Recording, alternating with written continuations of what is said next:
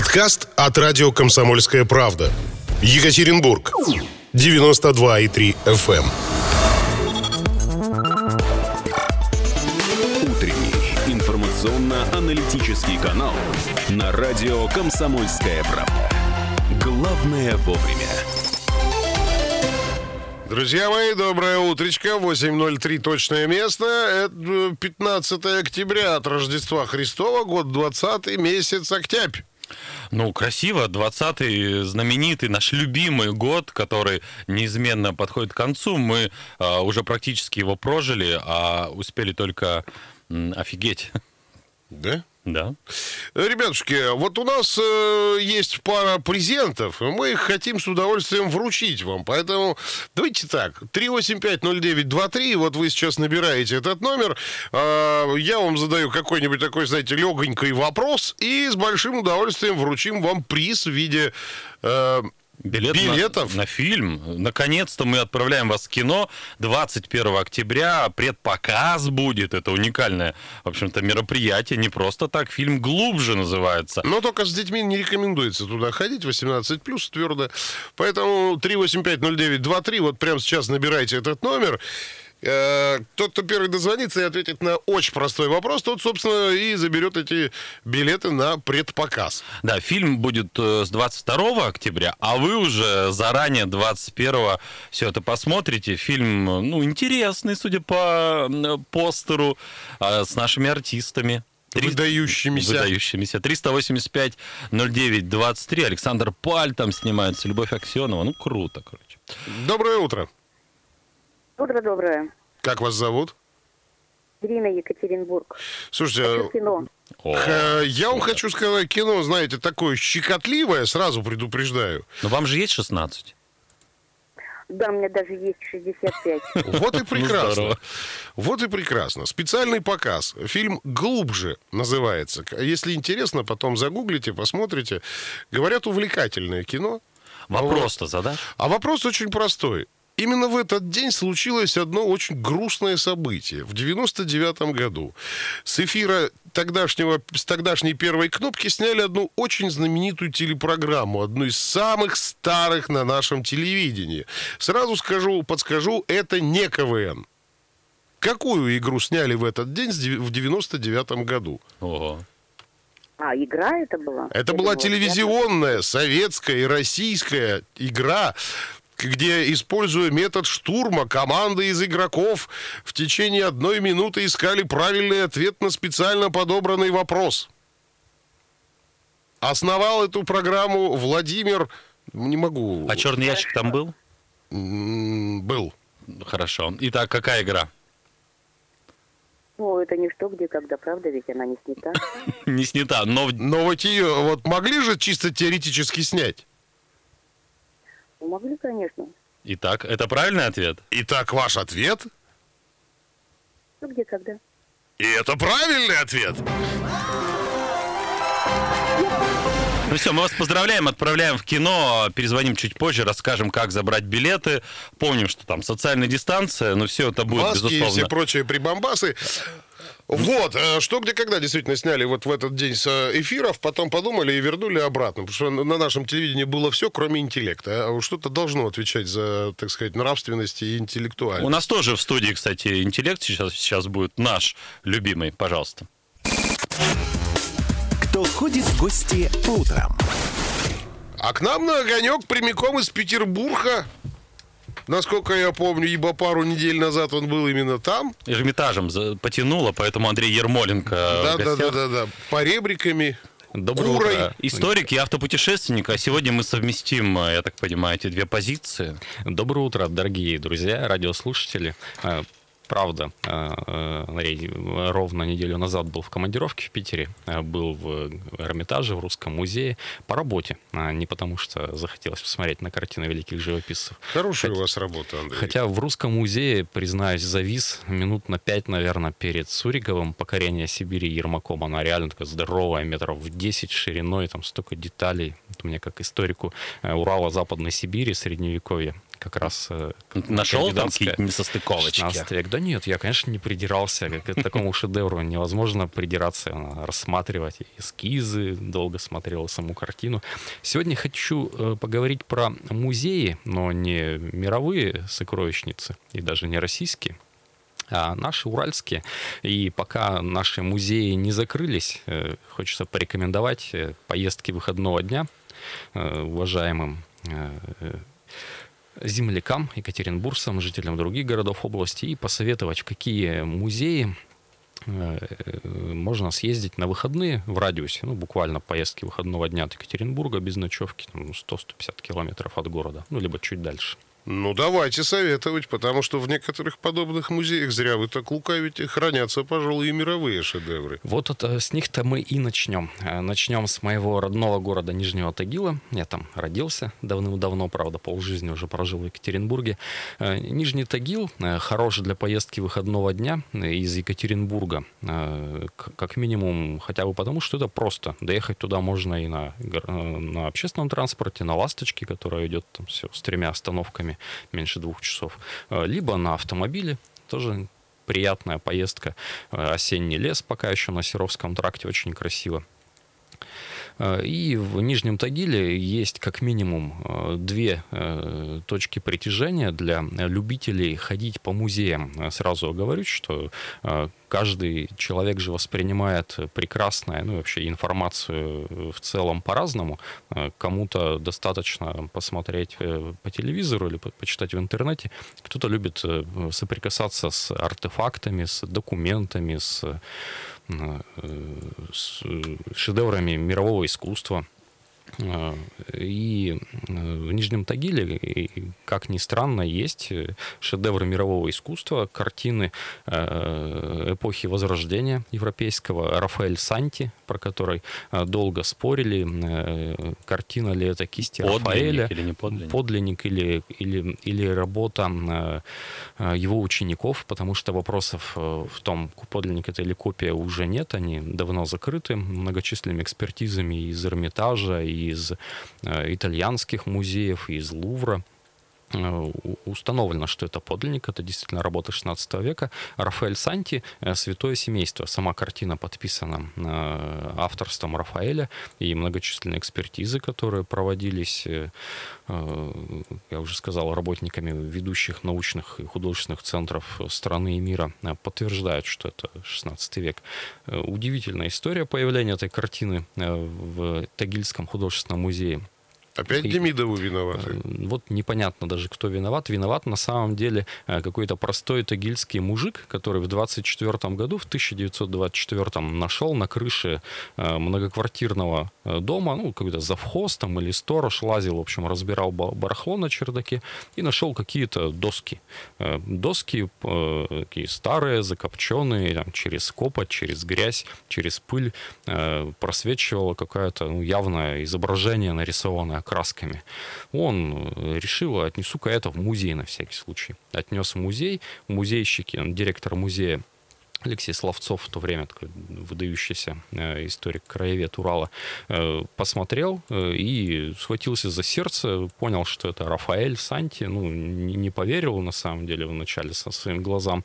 Приехала комиссия из Ленинграда, из Москвы, ну, посмотрели, ну да, вроде очень похоже на Рафаэля. Ну и потом длинная история была атрибуции, установления подлинности этой картины. В общем, если хотите посмотреть на Рафаэля, не, не съездив при этом в Милан или в Париж, или хотя бы даже Санкт-Петербург, в Эрмитаж, езжайте в Нижний Тагил, посмотрите на святое семейство Рафаэля, ну и большое количество других э, работ э, живописцев и России, и, с- и Нормально средневековой да. Европы. Пожалуйста, захотел, съездил, бах, посмотрел. Интересно. В Нижнем Тагиле есть еще один музей, я обещал про две локации рассказать, который вообще совершенно мало известен и недооценен среди э, любителей краеведения, музеев, любителей истории техники. Э, Все мы знаем про замечательный музей э, в Верхней Пышме, музей Так. вооружения военной техники. Э, Действительно отличный музей, в котором открываются раз за разом новые павильоны. Ну, можно про Пушминский музей, про их новинки чуть позже рассказать. Там тоже недавно был прошлые выходные. А в Нижнем Тагиле есть музей бронетанковой техники. Э, Тагил — это наш э, э, Свердловский танкоград. На Урале несколько танкоградов, городов, которые себе такой присваивают почетное наименование крупнейшего производителя танков в годы Великой Отечественной. Это Челябинск и Нижний Тагил. Наш Нижний Тагил производил Т-34 для фронта. Произвел их э, почти каждый второй э, танк, который поступил в Красную Армию. Больше 35 тысяч танков. Ну, ранее как-то разговаривали о конвейерном производстве величайшем Слушайте, ну давайте уже о самом музее. Давайте о самом музее. Музей э, знаменит и примечателен тем, что там э, в э, экспозиции есть э, все танки, которые выпущены Уралвагонзаводом за всю его историю, причем не только серийные, но и прототипы, такие к- концепт э, кары, концепт танки. Э, И в некоторые из них можно залезть не просто на броню наверх, но и внутрь посидеть э, в любой момент за рычагами танка, посмотреть его изнутри. Насколько я знаю, ни в одном музее России э, нет э, танков, в которые в военном музее нет танков, в которые можно свободно попасть внутрь и посидеть в танке. Э, Наш Пушминский музей замечательный, но даже на броню залезать там запрещается. Друзья, 8.14. Говорим с Андреем Ермоленко, куда отправиться на выходной день, где-то поблизости здесь, у нас на Урале, что называется. И продолжим буквально через несколько минут. 8.16, ребят, точное место. Продолжаем обсуждать вопрос животрепещущий. Куда рвануть в выходные, пока еще все работает, пока еще ничего не закрыто. Ну, про Тагил поговорили, а вот музей э, Ирбитский, там, мотоциклетный, тоже уж Да, Роман, посетить. спасибо за подсказку. Хотел действительно рассказать про поездку чуть подальше, чем поездка выходного дня. Ну, либо для тех, кому нетрудно проехать э, за день около 600 километров в обе стороны. Город Ирбит, замечательный вообще жемчужина Свердловской области, совершенно там, малоизвестная среди э, путешественников из Екатеринбурга, вообще среди екатеринбуржцев. Ирбит был одним из самых богатых, если не самым богатым городом э, на Урале в 18-19 веке, потому что там находилась Ирбитская ярмарка. Э, Вторая по величине в России ярмарка. Э, Крупнейшая была под Нижним Новгородом, Макарьевская ярмарка в Макарьевском монастыре. А Ирбитская, в которой, через которую торговали со всем Востоком, с Сибирью, с Китаем и с прочими странами Востока. Все эти товары проходили через Ирбит. Соответственно, какая-то там денежка прилипала к капиталам местных купцов и прочих там э, людей, которые обслуживали эту ярмарку. В общем, город очень богатый, там очень много каменной архитектуры 18-19 И вот, века. судя по ней, не слабая денежка прилипала, я хочу сказать. Да, Ирбит очень интересен просто для прогулки по городу, но мы сегодня говорим про музеи, которые пока еще работают, и будем надеяться, не будут закрываться так же, как это было весенний-летний карантин. Ирбит э, интересен для поездки и мальчикам, и девочкам, что называется. Если вы путешествуете с семьей, как мы сказали, в Нижнем Тагиле есть что посмотреть и девочкам красивые картины, сделать селфи с Рафаэлем, и мальчикам залезть в танк. Также и в Ирбите есть и технический музей, и художественные музеи. Ирбитский э, художественный музей – это огромное собрание подлинников э, европейских живописцев и возрождения нового времени. Э, э, Как мы сказали, что Ирбитская ярмарка была очень богата, и люди, которые жили в Ирбите, могли себе позволить строить богатейшие дома из кирпича. Ну и в этих домах висели э, картины Гои, Рубенса э, и гравюры Дюрера, и все это сейчас в Ирбитском э, краеведческом художественном музее. Э, Дюрер там прям целый, целый зал, там целая стена гравюр э, э, немецкого графика Дюрера. А Для мальчиков, что называется, технический музей, э, Ирбитский э, музей мотоциклов, причем там целых два музея мотоциклов. Один при предприятии, это такая коллекция и продукции, и прототипов, э, и концепт э, каров э, Ирбитского музея. А второй, такое частное собрание, там разные интересные варианты модификации мотоцикла «Урал», который производился в Ирбите.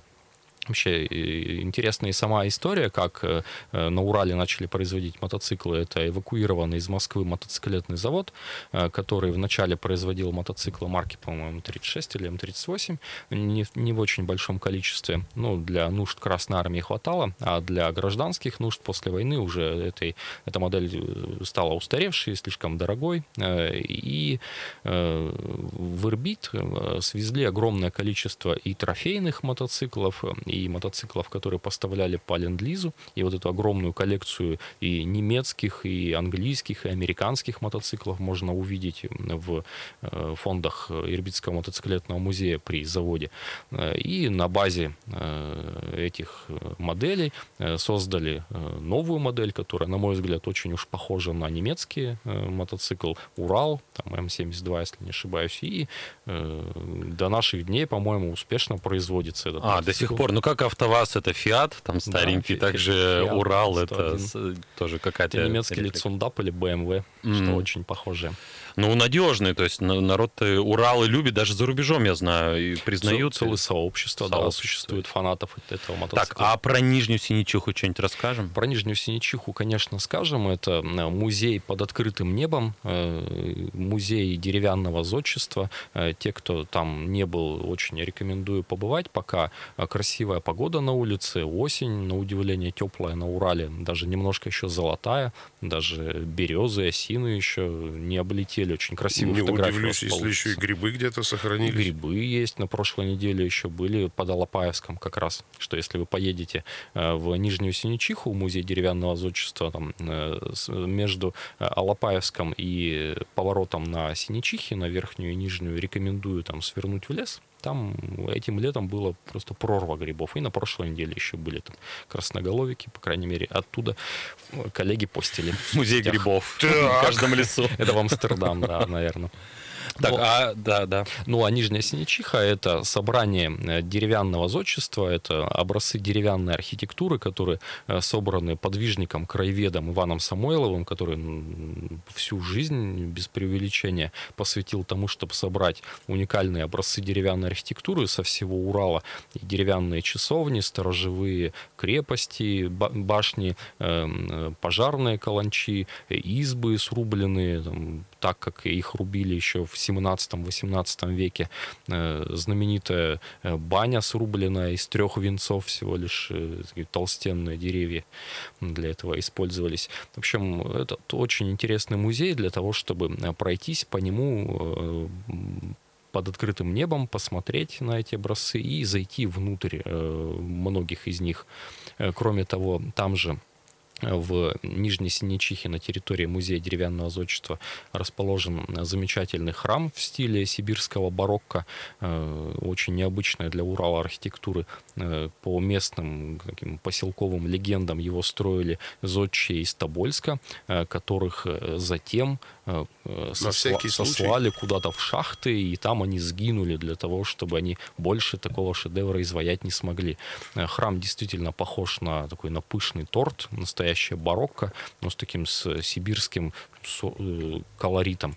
Э, Обязательно обратите на него внимание. И он интересен еще и тем, что этот храм не передан в РПЦ, там не проводят службы постоянно, и там, там внутри... Не говори вслух. Там внутри замечательный музей, э, музей э, так- такой наивного э, искусства росписи по дереву. Раньше избы крестьяне украшали на Урале, ну и на Руси не картинами, которые были дорогие, не обоями, как сейчас мы, ну, раньше, по крайней мере, любили все на стены вешать обои, а раскрашивали доски в избе Андрей, а, картинками. надевай наушники, есть звонок, э, вопрос, либо комментарий и совет от нашего слушателя. Пожалуйста, доброе утро. Здравствуйте. Доброе утро. Доброе утро, Павел Екатеринбург. Прошу прощения. Там есть еще постоялый двор, который абсолютно недавно открыли, двухэтажный. Что-то типа трактира с гостиницей. А, прямо рядом около храма, первое же здание. Да, да, помню. да. Вот его долго-долго, очень долго-долго строили, строили, как говорится, и как сказал Чебурашка, и наконец построили. Супер. И там, наверное, гостиница, и Вот. можно пожить в интерьерах 19-18 Там пожить века. нет, там пожить нет, там есть макеты людей э, с разных э, слоев, э, кто мимо проезжал условно. Барин, там какой-то либо работники этого трактира, этого постоялого двора, э, члены семьи, э, члены семьи хозяина вот этого постоялого двора. Вот, плюс выход на, на балкон, на терраску, можно там выйти на втором Слушайте, этаже. здорово. Здорово, Очень Павел. Б- красивый, очень красивый вид. Большое спасибо А, вам за дополнение. Да. Очень-очень и плюс важно. там еще есть кузница Каланча и сторожевая башня. Тоже Да. очень красиво. Т- Точно. А в кузнице дело. можно там выковать монету на память. Там Спасибо. замечательно. Спасибо вам за звонок, спасибо, за подсказоньки такие. Да, Слушайте, Павел. здорово. Павел, будьте здоровы, слышим, что вы кашляете. А, пара минут остается, еще какие-то важные музеи есть у Да, нас? давайте поговорим. Ну, вот мы сейчас говорим про такие классические музеи для людей, которые привыкли вот прям вот классическим образом познавать и материалы и знакомиться. А есть еще продвинутые музеи в э, Черноисточинске э, на территории бывшего Демидовского завода и музей э, в Сесерте, который недавно открылся. Такое музейное пространство для... Арт-завод вот Арт- этот? арт-завод, да. Я думаю, об этом и о многом другом поговорим чуть позже. Насколько я понимаю, у нас время уже, к сожалению, звонок у нас заканчивается. есть, Но две- звонок две принять минуты. успеем. Да, доброе утро. Доброе утро. Доброе утро, любимое радио. Дмитрий Екатеринбург. Спасибо, э, очень интересно все. Ирбит люблю. И э, по пути в Ирбит, вот э, в Зайково есть музей Речи Калова, героя Советского Союза, прекраснейший. А сам Ирбит, э, так на заметку, построили купцы по образу Парижа, и улицы расходятся паутиной. Вот это такая интересная Да, заметка. спасибо большое вам за дополнение. Спасибо. Да, действительно, в Зайково музей дважды Героя Советского Союза, летчика-истребителя Григория Речкалова, которому в этом году исполнилось 100 лет. Э, И у нас в области всего лишь два дважды Героя Советского Союза. Михаил Одинцов, тоже летчик-штурмовик, и Григорий Речкалов. Э, И, конечно, почтить память нашего выдающегося земляка дважды героя э, очень стоит, заехав в музей Зайкова. Слушай, ну а по поводу вот этой застройки, что в центре что-то находится, да, от нее потом вот так вот лучами разлетаются улицы, ну это, по-моему, многие уральские города так построены. Ну, нет, на самом деле все, городские, все уральские города построены по В центре принципу завод? регулярной планировки, что называется, где улицы пересекаются под углом 90 градусов. Стрит-стрит, авеню-авеню. Ну да, вроде того. И, и единственное исключение, наверное, вот это Ирбит, который строился с радиально расходящими лучами от, от центра города. Э, Это действительно похоже на Париж и немножко на Санкт-Петербург, где радиально расходится от Адмиралтейства улица.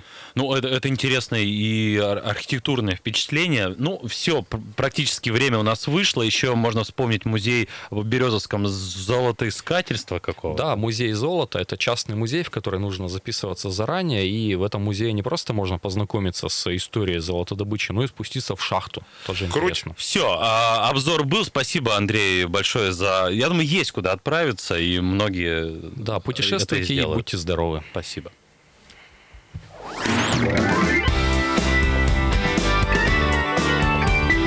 Раньше всех. Подкаст от радио «Комсомольская правда». Екатеринбург. 92,3 FM.